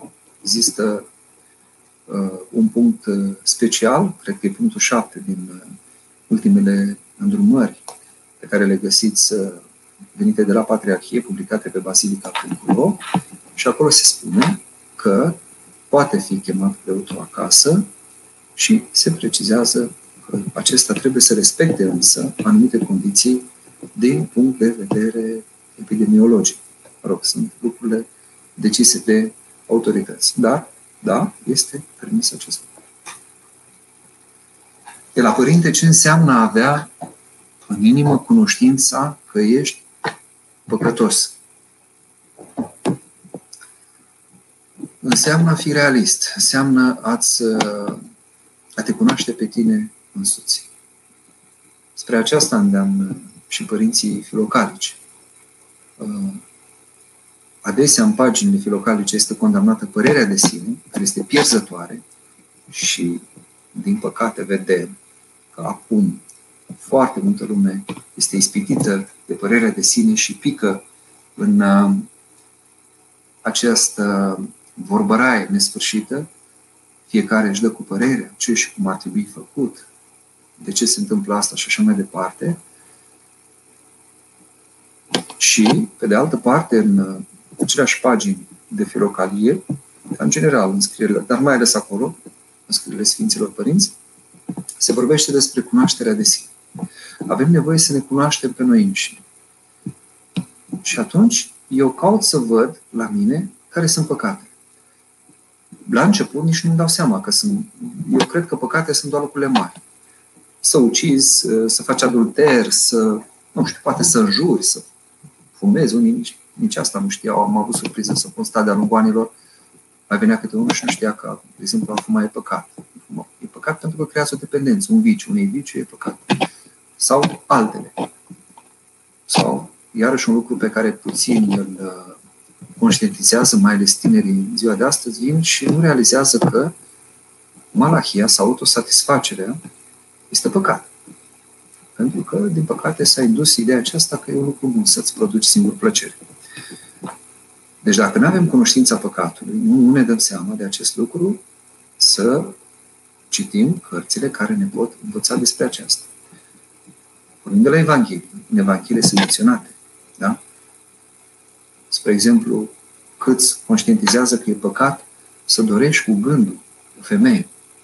Spre exemplu, cei care se uită nu neapărat la filme pornografice, dar câte o secvență sexy care mai apare în, într-un film și se stârnește o poftă. Nu? Poți să te aprinzi ca bărbat de poftă după acea femeie. Deja este un adulter dacă ești căsătorit sau este desfânare dacă nu ești.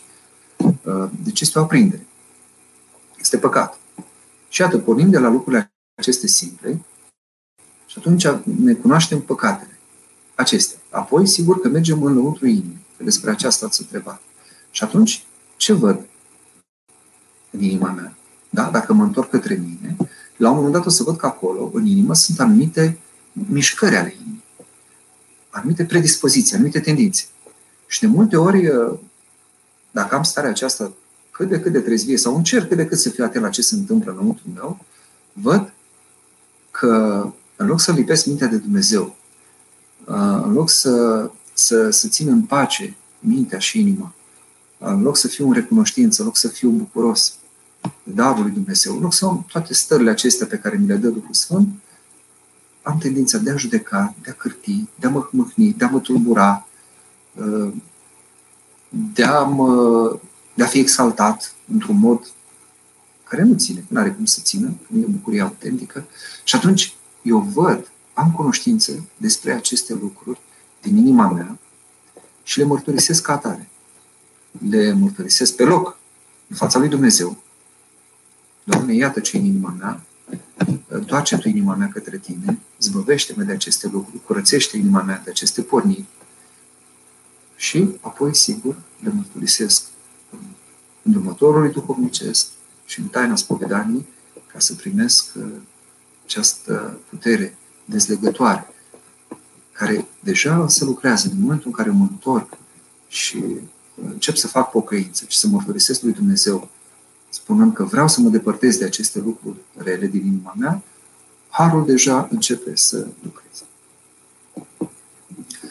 Valeria, sărut mâna, părinte, am mare nevoie de un sfat. Vreau să mă căsătoresc, însă am numai 17 ani. Vreau foarte tare să întemeiez o familie. Ce pot face? Nu mi e foarte clar contextul. Faptul că la 17 ani doriți să vă căsătoriți uh, pentru vremurile în care ne aflăm, e o vârstă fragedă. Înainte, sigur, se căsătoreau și pe la 15 ani și nu era nicio problemă. Deja 16, 17, 18 ani deja era o vârstă în care se considera că s-a depășit perioada. Deci, pentru, perioada, pentru epoca în care ne aflăm, totuși, 17 ani, încă nu, nu e vârsta poate cea mai potrivită. Ar trebui să așteptați măcar să împliniți 18 ani, măcar să încheiați liceul și sigur după aceea, dacă doriți, de ce nu vă puteți căsători? Eu am astfel de pereche, ucenici care cum au terminat liceul s-au căsătorit. Uh, sigur, părinții au fost uh, surprinși, dar i-au înțeles, i-au sprijinit și slavă Domnului, căsnicia lor e o căsnicie frumoasă. Chiar urmează să aibă primul copil. Încât uh, aveți un pic de răbdare, nu e ceva în regulă cu faptul că vă doriți o familie, foarte bine că vă doriți o familie, dar uh, vedeți să faceți lucrurile un pic așezat, așa, cu înțelepciune și cu sfătuire, atât cu părinții, dar mai ales cu Nicolae. Lidia, ce ne puteți spune despre viața de apoi?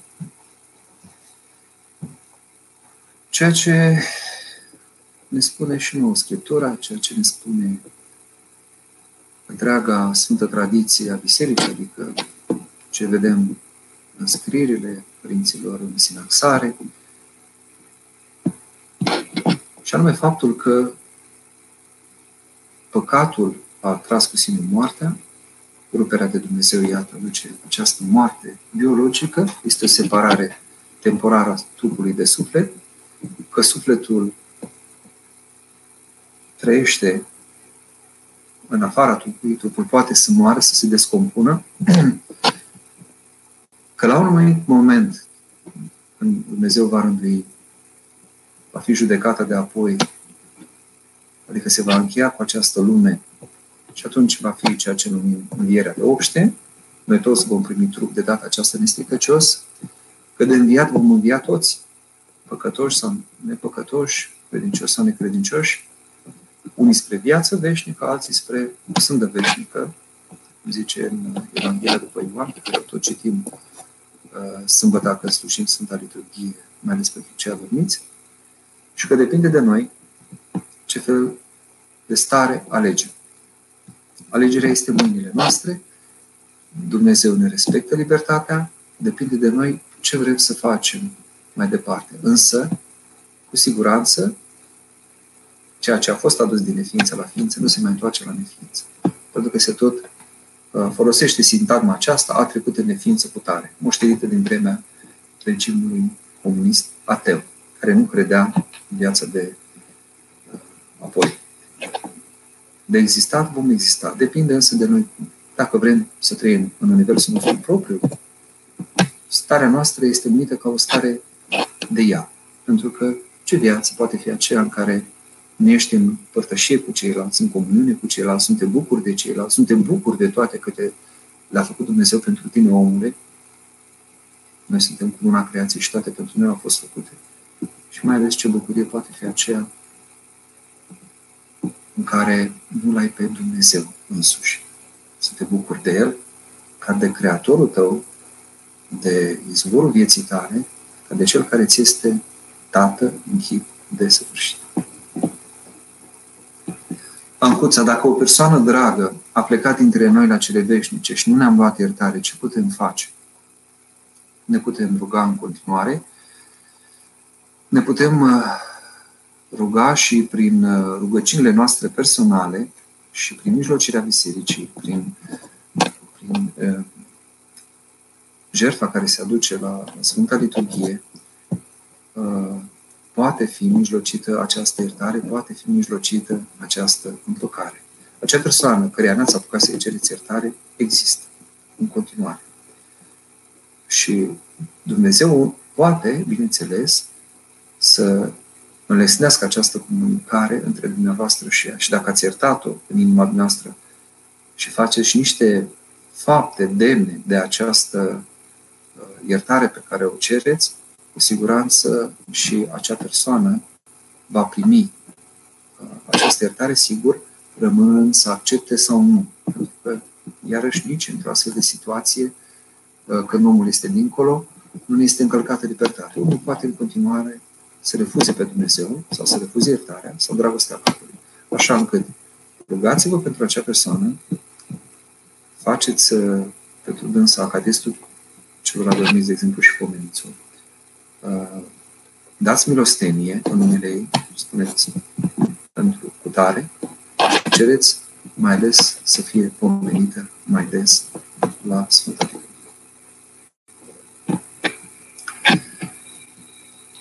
ne apropiem cumva de ultima parte a întâlnirii noastre, undeva pe la 11 fără 10, deci cam jumătate de oră pe că vom încheia. O altă întrebare. Ana, părinte, ce părere aveți despre această încercare pe care am primit-o noi toți în postul Sfintelor Paști? Eu mi-aduc aminte din anii trecuți că n-a existat, cel puțin de când sunt eu preot, deci pe prin 2006 încoace, post al Sfintelor Pași care să vină cu ispite nu doar la nivel personal, că de astea știm, ca să recunoaștem fiecare, ci la nivelul bisericii, la nivel național sau local. Tot timpul au fost astfel de zguduieli, astfel de ispite. Și cumva este firesc să vină. Spre exemplu, gândiți-vă că atunci când citim la psaltire, cu binecuvântare, uh, apar și ispitele. De ce?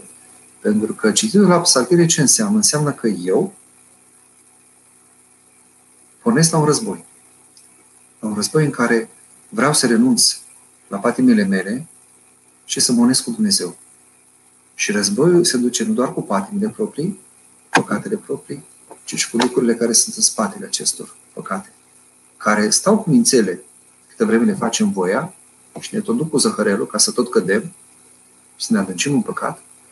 Iar în momentul în care vrem să ne dezlipim de ele, vrem să le pădăm păcat, ca să ne unim cu Dumnezeu, se manifestă, se agită. Citiți în Evanghelie și vedeți acolo când Mântuitorul a luat duhurile din cineva, cum a fost cazul copilului lunatic, duhurile le zguduie aceste persoane posedate înainte de a ieși. Nu zic, știți, a zis să ieșim, Doamne, da, noi acum plecăm să rămână, ieșim frumos și Nu. Aceste uh, duhuri urâte, acest diavol, uh, nu renunță ușor, dar n-au încotro.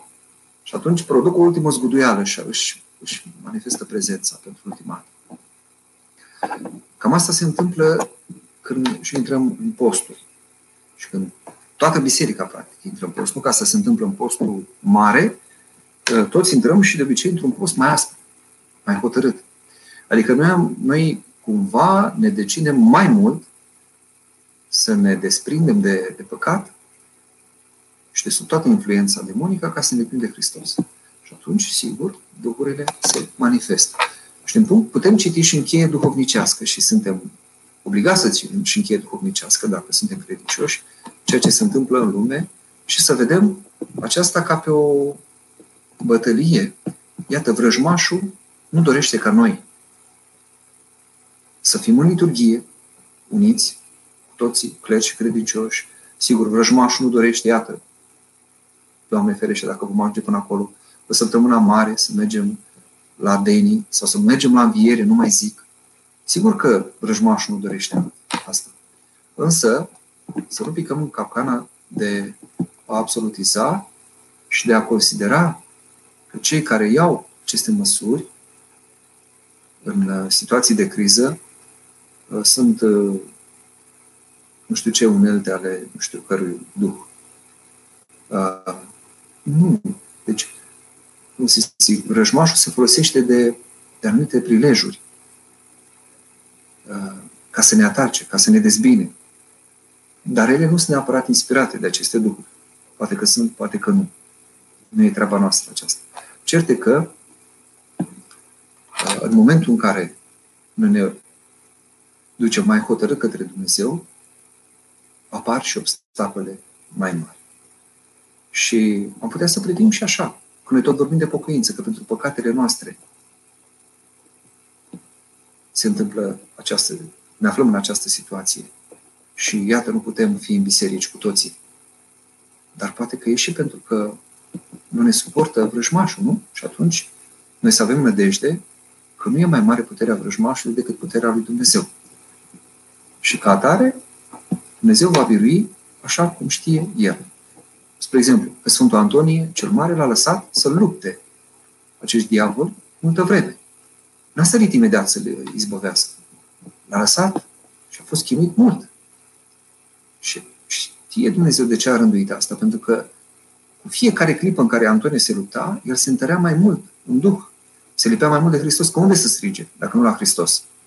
Și în același timp vedea că puterea demonului se împutincioasă, că și vedea de ei.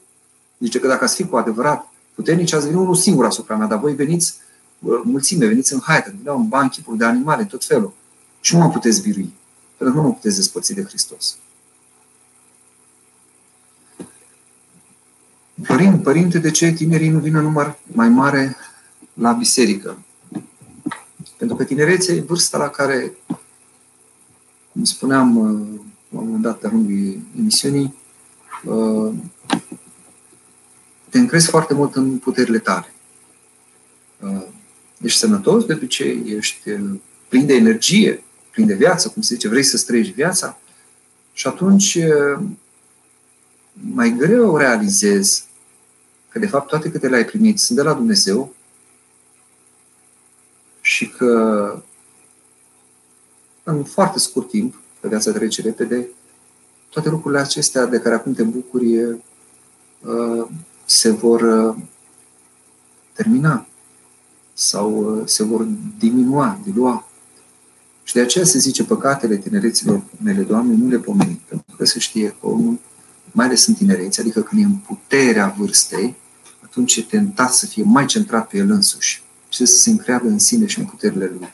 Și mai puțin disponibil Uh, pentru a se smeri pe sine și a se îndrepta către Dumnezeu. Deci asta ar fi o explicație. Dar, slavă Domnului, totuși sunt tineri în biserică și sunt mulți tineri în biserică și nu constituie tinerețea o piedică pentru a fi credincioși sau pentru a veni uh, la Dumnezeu, uh, după cum nici faptul că trăim într-o lume care e foarte fascinant așa pentru, pentru tineri, lume super tehnologizată, cu foarte multe lucruri care circulă, cu industria divertismentului și toate celelalte, uh, iarăși uh, nu constituie un obstacol insurmontabil. Da, sunt mult mai multe ispite față de tinerii din alte generații. Acești tineri sunt mai luptați de ispite uh, categoric, mult mai luptați decât toți decât toate generațiile dinainte. Și atunci de aceea și le este un pic mai greu să se apropie de biserică și de Dumnezeu. Gabriela, care este rânduiala ce trebuie respectată de femeie după pierderea unei sarcini, se poate intra în biserică imediat sau la 40 de zile ca la naștere. Imediat după pierderea unei sarcini este, chiar în acea zi, este prevăzută o rugăciune care se citește precizându-se acolo că e vorba despre o pierdere cu sau fără de voie. Și după aceea, sigur, e nevoie să aștepte o perioadă, așa cum se așteaptă și după naștere, și după această pierdere, sigur, trebuie să aștepte o perioadă, perioada aceasta rânduită de 40 de zile, pentru a se putea reintra în biserică.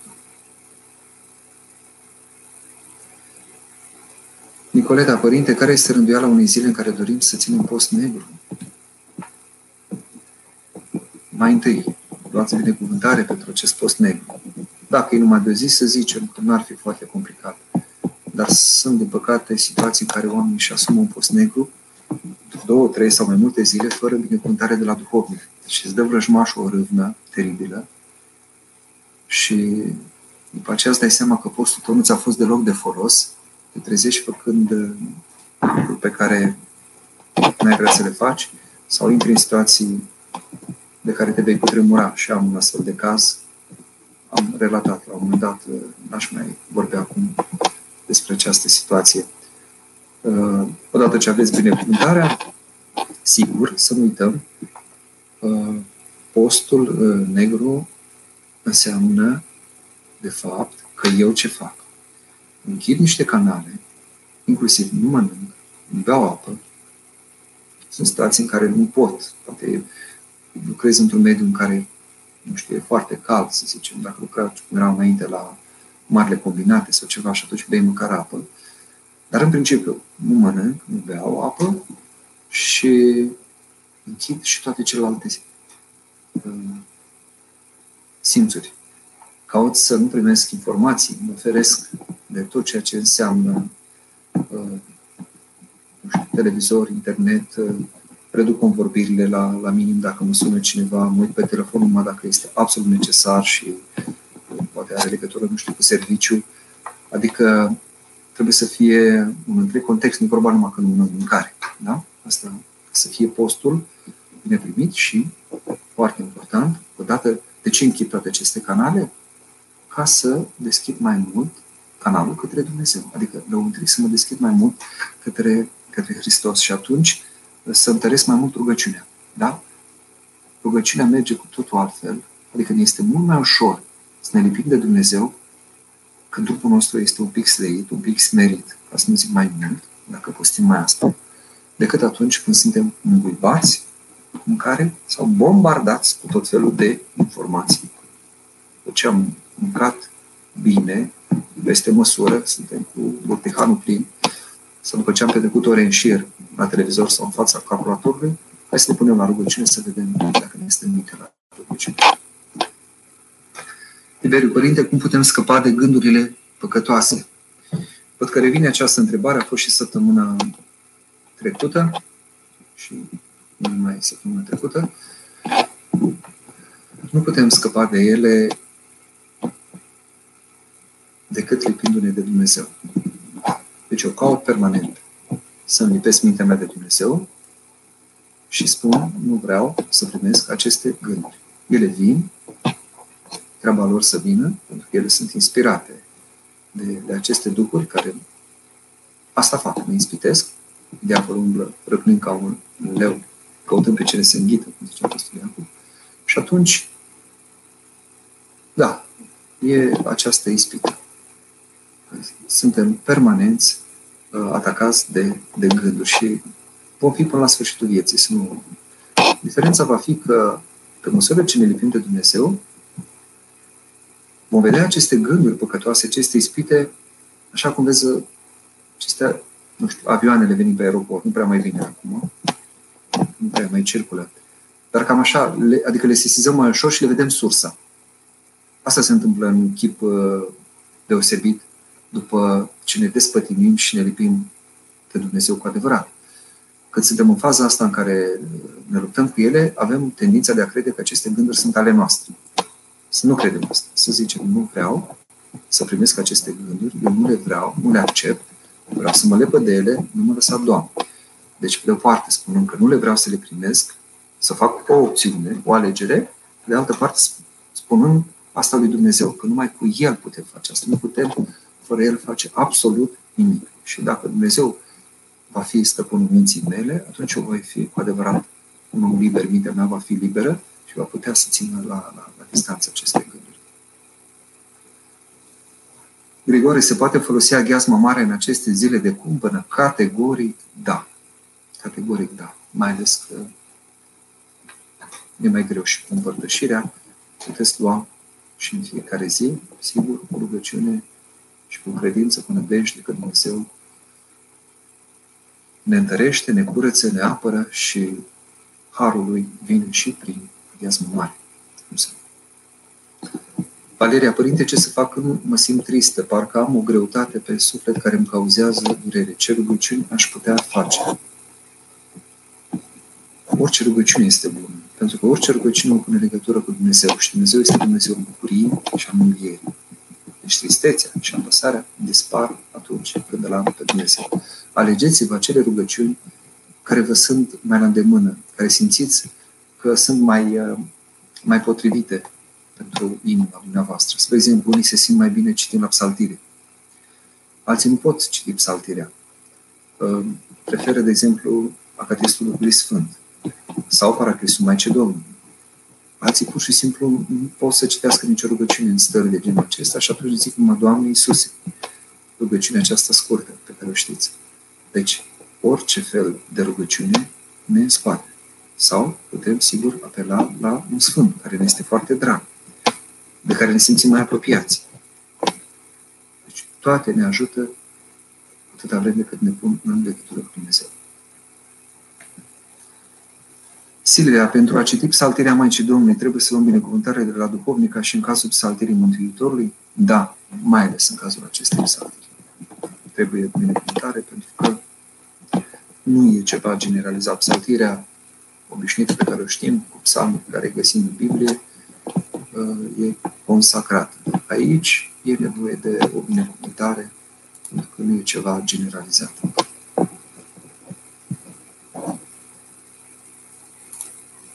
Da. Nu știu dacă mai uh, sunt întrebări, probabil mai sunt. Uh, sigur, era o altă formă de interacțiune cu dumneavoastră atunci când eram uh, pe Facebook. Acum sunt prin intermediul unui, unei aplicații care apoi duce semnalul pe canalul de Facebook și pe canalul de YouTube. Dar eu propriu-zis nu văd toate întrebările, toate intervențiile dumneavoastră, ci uh, ele îmi sunt transcrise și transmise apoi de către colegii mei, dar aș putea să intru așa măcar un pic de, de curiozitate pe, pe Facebook, să văd uh, cum, cum decurge transmisia, oricum suntem pe final, nu, nu, nu vom mai zăbovi decât câteva minute, să văd uh, să vedem puțin pe Facebook pe Facebook. Oricum trebuie să știți că ne străduim în fiecare seară ca un preot să fie în legătură cu dumneavoastră în continuare. Doxologia face acest uh, efort și în același timp vine cu această mijlocire vă pune în legătură și cu siguranță vor fi da, și alți uh, părinți care vor mai intra în direct, cum și știți că au, au fost de-a lungul acestor zile, nu mai numesc eu, văd că mai este o întrebare, dar să o afișați pe, pe ecran. Mă mai uit un pic pe, pe mesajele voastre de pe doxologia.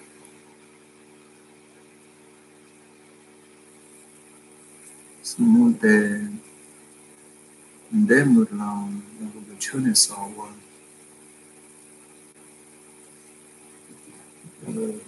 rugăminți adresate de a vă pomeni. Dumnezeu să vă întărească și să vă binecuvânteze pe toți. Știu că nu vă este ușor și, din păcate, încă nu se știe când se, se va termina, dar trebuie să avem nădejde. Trebuie să avem nădejde că Dumnezeu poate să pună oricând capăt acestei situații. Mare este puterea Lui, nu puterea vrăjmașului care și nici a forțelor oarbele naturii sau a ce mai trebuie noastre să trebuie să le învețe. Văd că mai este o întrebare, dacă mai sunt și altele, să mai spuneți dacă nu e nevoie să ne zăbovim câteva minute. Dimitrie, părinte, nu este dublă măsură din partea statului dacă a permis accesul în supermarketuri, dar nu și biserici. Într-o țară majoritar ortodoxă, parcă nevoile sufletești sunt puse la coadă. Uh, da, a fost această întrebare de ce magazinele sunt deschise și iată sunt și acum și în biserică li se spune că nu putem intra. Uh, trebuie să fim deschiși către explicația pe care ne oferă autoritățile. Și anume, într-o biserică, cel mai adesea, care nu e foarte mare, sigur, sunt și biserici mari ca dimensiuni, dar chiar și acelea sunt destul de pline și, în general, oamenii stau împreună, unul lângă celălalt. Nu? Sunt strani unul lângă, una, una lângă cealaltă. Sau când facem parastase, când facem pomeniri, cum s-a și văzut, ca și a fost și o întreagă discuție pe seama unor imagini care au circulat, cu oameni care stăteau unul lângă celălalt, în fața fie, fiecare fața jertfei aduse sâmbătă trecută la pomenire. Uh, sigur că nu poți să le spui oamenilor și deși preotul a spus să se depărteze, să păstreze distanța. Dar pentru ei, momentul acesta e un moment de comuniune. De aceea, știți, când, când uh, se cântă veșnica pomenire, uh, se ține coliva, se ține colapul și fiecare uh, pune mâna pe celălalt, îl atinge, se creează un lanț de rugăciune. E ca un soi de, nu știu, să zicem, dans liturgic, duhovnicesc, dar e, e un val de rugăciune și fiecare e conectat cu celălalt. Deci noi așa suntem în biserică. Nu avem cum să nu stăm unul lângă celălalt. Și e greu să spui să, să păstrezi această distanță. Și la slujbă se cam stă. E, e o situație statică. Sigur, ne s-a permis afară. Acolo a fost mai simplu uh, să rugăm pe oameni și noi să-i vedem preoții și să-i rugăm dacă vedeam că iar se apropie să, să păstreze distanța de un metru, un metru și jumătate. Dar, în general, uh, stăm împreună alături. În magazine, într-adevăr, este mai multă mișcare. Nu prea se stă decât se stă la coadă și acolo, înțeleg că acum se păstrează distanțe, nu am fost uh, zilele acestea la magazin, uh, dar se păstrează o anumită distanță și, în general, când se circulă, totuși se circulă la, la distanță unul de celălalt. A fi absurd să cerem să se închidă totuși uh, magazinele alimentare, supermarketurile, pentru că atunci de unde mai cumpără lumea de, de mâncare. Ce am, ce am putea să facem? Sigur că este și acolo un risc, dar uh, acolo să zicem un risc pe care uh, n-au cum să asupra căruia nu mai pot interveni autoritățile. N-ai ce să faci. Populația are nevoie să-și cumpere alimente. Uh, noi avem această credință. Și eu personal cred că cei care ne-am adunat la biserică în aceste momente n-ar fi oameni nici care să nu înțeleagă că trebuie să respecte anumite măsuri și aș, aș avea personal convingerea că nu s-ar întâmpla nimic. De altfel, nici nu s-a auzit de vreun caz în care să pornească dintr-o biserică, dintr-o comunitate, uh, vreo molipsire din acest nou virus. Uh, dar, fiindcă nu toți înțelegem asta, nu toți putem respecta, nu toți suntem atenți la toate aceste aspecte. S-a luat această măsură și, repet, haideți să vedem partea bună a lucrurilor și în faptul că încă mai este Sfântă Liturghie și încă mai puteți fi pomeniți acolo și încă mai suntem în această legătură unul cu ceilalți. Claudiu Părinte cât poate să reziste biserica fără a se putea aduna la părtășia Sfintei și Dumnezeiești liturghii. Cât este nevoie, porțile iadului nu vor birui. A fost situația, am văzut un material uh, în care vreo două luni de zile, de exemplu, nu s-a putut uh, intra în biserici. Uh, cred că prin secolul XIX era legat de ciumă sau ceva de genul acesta. Deci au mai fost situații când au fost închise bisericii, deci s-a restricționat de altfel orice fel de circulație și nici oamenii nu puteau să iasă de casă și mai departe. De altfel spuneam că aceste măsuri sunt luate și sunt cunoscute încă din evul mediu. Ceea ce s-a stabilit acum nu este ceva nou. Da, sunt măsuri ca în evul Ăștia suntem, da, în epoca super tehnologizată, iată, un virus nevăzut, nepipăibil, ne poate da peste cap încât cu toată știința și cu toată medicina nu putem să facem față. Încă un motiv să ne încredem în primul rând în Dumnezeu, care sigur lucrează și prin medici, lucrează și prin autorități și prin toți cei care veghează la binele nostru. Părinte, cum aș putea să-i povestesc unui om ce sunt Sfintele Taine? E la fel de greu cu a-i povesti de exemplu, despre ce gust are o mâncare exotică, nu știu, să zicem că ai fost în Mexic ai mâncat acolo ceva ce nu s-a mai auzit în România și vii acasă și vrei să-i povestești cuiva uh, ce gust avea. Cel mai simplu este ca acel om să guste și el din acea mâncare și atunci uh, miile tale de cuvinte nu fac cât momentul în care gustă el și a, zice, deci ăsta e gustul despre care vrei să-mi vorbești. Așa încât uh, gustați și vedeți că bun este Domnul. Nu sunt îndemnați de, de, de psalmist. Îndemnați să vină ei, să, să, dar puteți să le faceți poftă. Deci nu puteți să le spuneți ce gust, ce, ce minunate când, când, când vă împărtășiți de Sfintele Taine. Dar să le faceți poftă, să saliveze, ca să zic așa. Așa cum atunci când îți cumperi uh, o pereche de puci care îți vin foarte frumos așa și se stârnește, nu se zice un moment invidie la colega și zice, de unde ai acești papucei? Vreau și eu, sunt așa de frumos și stau atât de bine. Tot așa să vadă pe chipul tău uh, efectul împărtășirii cu Sfintele Taine. Se vine să te întrebe, dar de unde e toată această bucurie? Dar unde nu vezi calm? Uite, ne aflăm în situația aceasta de criză, toată lumea e nebunită, panicată. Te văd liniștită, te văd încrezătoare, te văd cu, cu zâmbetul pe buze. Cum de reușești să faci asta? Și tu să-i spui, eu sunt împărtășit. Nu m-am împărtășit. Și de aceea am, uh, îl am pe Hristos, îl am pe Dumnezeu în mine și știu că El este cu mine, chiar dacă până la următoarea împărtășire mai durează, El este deja cu mine.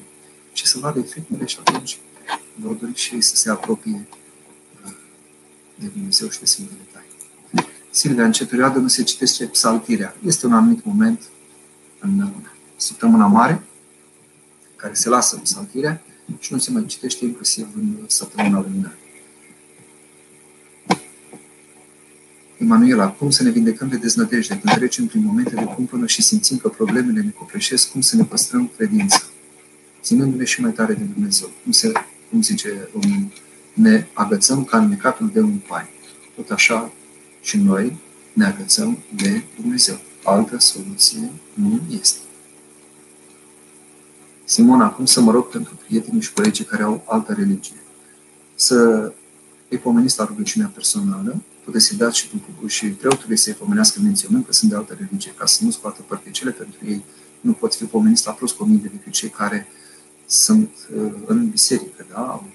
avem părtășie cu ei, uh, dar pot fi pomeniți uh, la alte rugăciuni, la un acatist, la psaltire, să vă rugați în felul acesta pentru ei, pentru că au nevoie de rugăciune, chiar au nevoie și bine faceți că vă rugați. Pur și simplu pomeniți numele lor și dați-le și părintele de știe ce are de făcut. Dar faceți asta după ce, sigur, faceți practic. Eliza, părinte, ne-am văzut în Spania, la Santander. Dumneavoastră, că aveți mai mulți copii, cum să ne organizăm mai bine cu ei? Copiii mei sunt mari. În fericire, două studente, cea de-a treia este în clasa 11 nu prea merge să organizez. Se organizează și singure. Știu că vă este greu celor cu mulți copii.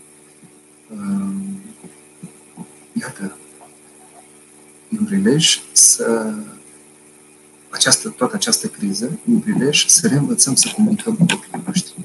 Să fim împreună cu ei. Am văzut un clip foarte interesant în care Uh, părinții inventaseră pentru un puș de câțiva ani uh, un, un traseu ca la Aventura Park, care traversa camerele, trebuia să se urce, să coboare, să meargă, să țopăie, să sară de nu știu câte ori. Uh, deci inventivitatea noastră nu are limite. Cu siguranță puteți găsi. Fiindcă m-ați întrebat cu mine personal, spre exemplu, noi când ne mai retrăgeam foarte rar, mai reușeam să ajungem la părinții mei în țară, și dormeam în aceeași cameră, eu aveam trei paturi și dormeam toți cinci, soția, deci cu cele trei fete.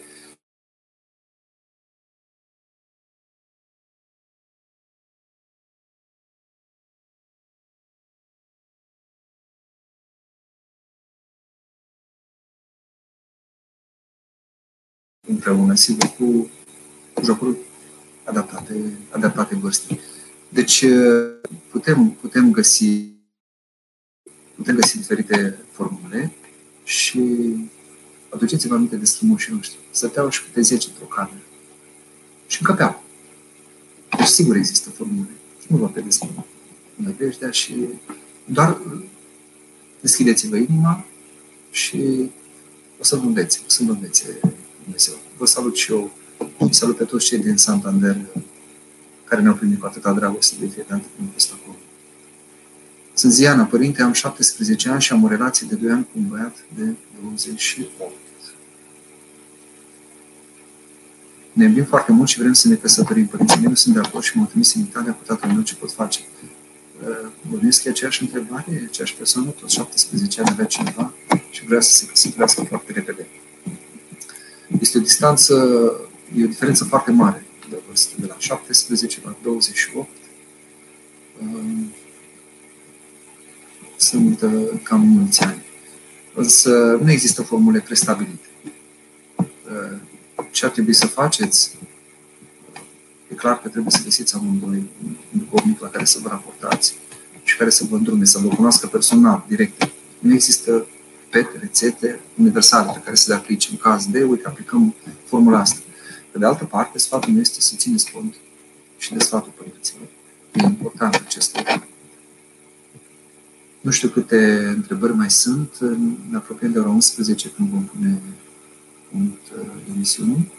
Adriana, părinte, ce se întâmplă cu sufletele ale căror trupuri sunt duse la crematoriu în situația aceasta cu virusul? Atâta vreme cât ei nu au optat pentru a fi incinerați, nu au nicio vină. Da? Așa cum dacă cineva, Doamne ferește, moare într-o casă incendiată și moare fără să aleagă acest lucru, este mormântat așa cum se cuvine, tot așa și în cazul acestora nu este alegerea lor. Deci nu trebuie uh, aplicate aceleași uh, reguli ca atunci când cineva optează să se incinereze și prin, prin asta, de fapt, uh, mărturisește că nu are încredere sau nu crede în, în învierea cu trupul. Da? Ne cinstește trupul pe care l-a, l-a dat Dumnezeu și atunci nu poate beneficia de slujba de înmormântare. Cum bine știm, s-a tot dezbătut uh, în ultimii ani problema aceasta, pornind de la cazul precum cel al regizorului Sergiu Nicolescu și altele. Iochiță, măsurile luate de politicieni sunt corecte și sigure. Unirea tuturor în rugăciune cred că era cea mai potrivită în această situație. Uh, nu pot să mă pronunț pentru că nu am toate datele lor. Uh, nu știu uh, ce înseamnă corect și sigur. Știu doar că aceasta este realitatea. Noi o luăm ca atare. Nu ne interesează să schimbăm realitatea, ne interesează să aducem împărăția lui Dumnezeu mai întâi în inima noastră, în biserica pe care o mărturisim și, sigur, în lumea în care ne aflăm. Dacă noi creștinii ne trăim cu adevărat cum zice, să fim uniți în rugăciune, uh, rugăciunea noastră poate să facă minuni. Deci nebunia aceasta se poate opri și mâine. Dacă noi cu adevărat facem pocăință, aduceți-vă aminte de cetatea Ninive, cum au făcut pocăință toți și deși Dumnezeu însuși prorocise că va pierde cetatea, n-a mai pierdut. Deci totul este posibil, depinde doar de noi. Ne-am uh, apropiat de final, am ajuns de altfel la, la finalul dialogului nostru. Uh, mi-a fost un pic mai greu să, să interacționez cu voi sub formula aceasta. Am avut de altfel uh, așa început mai, mai ezitant. Sunt obișnuit să fiu în studioul Infinit TV, acolo unde parcă, nu știu, altfel, altfel mă conectez, altfel intru, însă pe parcurs uh, a reușit să mă adaptez și la această situație, plus că eram obișnuit să urmăresc fluxul acesta pe, pe Facebook în timp real, uh, mi-e mai greu să vorbesc uh, având în față decât uh, această imagine a mea proiectată și de aceea vă rog să-mi iertați dacă au fost poate anumite ezitări sau dacă cumva nu am fost prea cursiv în anumite momente. Am simțit însă fără doar și poate uh, prezența multora, între cei care m-ați urmărit, cu care am fost împreună, am simțit și durerea voastră și zbaterea voastră, dar am simțit și nădejdea multora și încrederea lor. Și știu că aveți nevoie de întărire, știu că aveți nevoie de, de mângâiere și vă îndemn și acum și în zilele care vor veni și până la sfârșitul vieții să nu pierdeți această nădejde, să nu uitați că Hristos a biruit deja moartea, a biruit păcatul, că noi îl putem birui prin El, să nu uitați că El, după înviere, asta ne-a lăsat ca testament. Nu vă temeți, îndrăzniți, bucurați